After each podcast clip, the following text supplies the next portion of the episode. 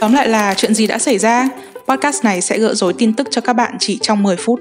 You're listening to a podcast series from Vietcetera Production. Xin chào và cảm ơn mọi người đã quay lại với tóm lại là tuần này.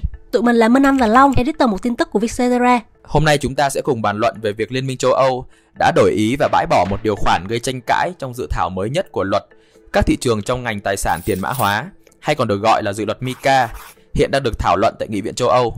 Và theo đấy thì các nhà lập pháp đã lược bỏ lệnh cấm tiền mã hóa dựa trên Proof of Work, bằng chứng công việc. Đây là một cơ chế đồng thuận giúp xác nhận khi giao dịch mới được thêm vào có hợp lệ hay không trên toàn bộ mạng lưới blockchain. Chính vì vậy mà nó rất tiêu tốn tài nguyên. Các điều khoản này từng đối diện với làn sóng phản đối khi nó có thể dẫn tới việc cấm khai thác Bitcoin và Ethereum tại châu Âu. Đây cũng là hai loại tiền mã hóa đứng đầu thế giới và đều sử dụng Proof of Work. Trước đó, Liên minh châu Âu cũng bày tỏ quan điểm rằng họ vẫn sẽ mở cửa cho các loại tiền mã hóa là Bitcoin hay là tiền điện tử Euro. Tuy nhiên thì các quy định quản lý sẽ được tăng cường để giám sát và ngăn chặn gian lận tài chính hoặc là khủng bố. Để hiểu rõ hơn về mục đích của Liên minh châu Âu thì chúng ta sẽ tìm hiểu về dự luật MiCA. Vào tháng 9 năm 2020 thì dự luật MiCA được khởi xướng, yêu cầu Ngân hàng Trung ương châu Âu thiết lập một bộ nguyên tắc hướng dẫn cho các tài sản tiền mã hóa. Ta có thể nói MiCA sẽ là một khuôn khổ pháp lý dành cho các tổ chức phát hành và cung cấp tiền mã hóa ở khu vực châu Âu.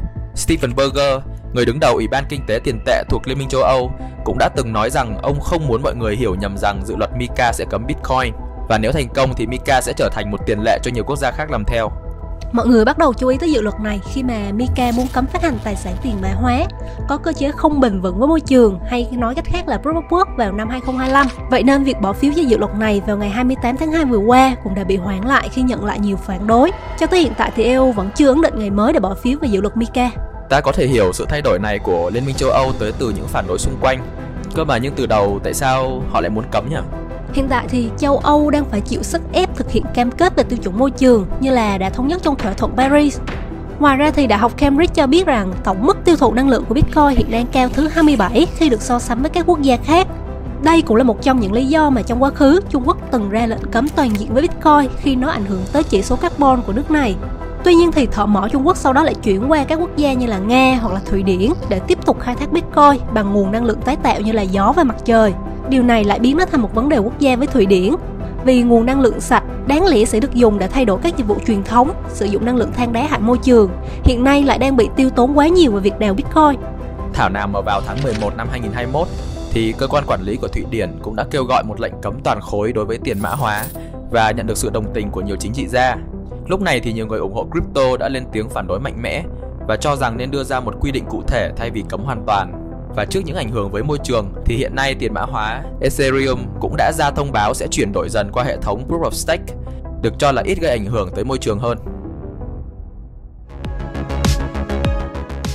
Thời gian gần đây thì mình có thể thấy là thay vì cấm thì nhiều chính phủ trên thế giới cũng đang tìm cách quản lý, cũng như là thu hồi quyền lực của thế giới ảo với tay mình. Nhiều ngân hàng trung ương trên thế giới cũng đang rục rịch thử nghiệm và phát hành tiền kỹ thuật số. Chính phủ Hàn cũng đang nghiêm túc đầu tư để phát triển metaverse của riêng mình. Ngoài ra thì theo như doanh nhân Christian Angermeyer đồng sáng lập của Cryptology Asset Group, cho rằng hàng tỷ người trên thế giới đã bị loại ra khỏi thế giới tài chính chỉ vì không có tài khoản ngân hàng, và các tổ chức tài chính cũng chỉ bảo vệ lợi ích riêng Tuy nhiên thì các hệ thống blockchain đi kèm với tiền mã hóa như Bitcoin và việc số hóa tiền đô hay euro sẽ giúp khắc phục vấn đề này. Vậy nên thay vì cấm thì nhiều quốc gia chọn tham gia vào xu hướng này với những quy định chặt chẽ để giám sát. Điều này là không dễ dàng khi công nghệ vốn phát triển nhanh, luôn đi trước các nhà làm luật một bước và cho đến hiện tại thì nhiều nhà phân tích nhận định rằng năm 2022 sẽ là năm bùng nổ trên mặt trận pháp lý của thế giới tiền mã hóa, nhất là khi trong năm vừa qua chúng ta đã chứng kiến nhiều sự kiện nổi bật như El Salvador công nhận Bitcoin là tiền chính thống, hay là Ấn Độ công bố dự luật tiền điện tử tư nhân, hay là Mỹ siết chặt các quy định với thị trường. Tuy nhiên thì tình hình ở Việt Nam thì sao nhỉ? Ừ, cho tới hiện tại thì Việt Nam vẫn chưa công nhận bất cứ loại tiền mã hóa nào là đơn vị thanh toán và bên cạnh đấy thì các hành vi kinh doanh ngoại tệ của cá nhân hay là tổ chức là vi phạm pháp luật. Nhưng theo dữ liệu từ công ty thanh toán tiền mã hóa AAA thì có khoảng 6 triệu người Việt đang sở hữu tài sản kỹ thuật số và con số này tương đương với 6% dân số Việt Nam. Mình thấy là dù mình chưa có động thái nào liên quan tới việc đưa ra các quy định về tiền mã hóa, nhưng mà Ngân hàng Nhà nước Việt Nam hiện cũng đang xây dựng và thí điểm sử dụng tiền kỹ thuật số dựa trên công nghệ blockchain rồi.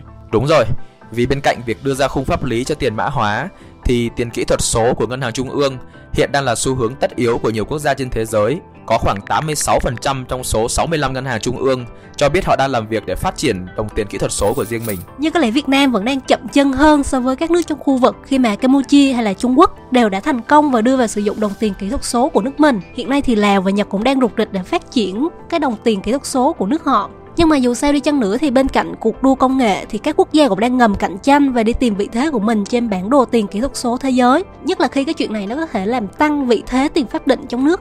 Và đây cũng là những gì chúng mình rút ra được từ sự kiện Liên minh châu Âu sửa đổi dự luật liên quan đến tiền mã hóa. Xin cảm ơn các bạn đã chú ý lắng nghe và hẹn gặp mọi người trong tập podcast sau.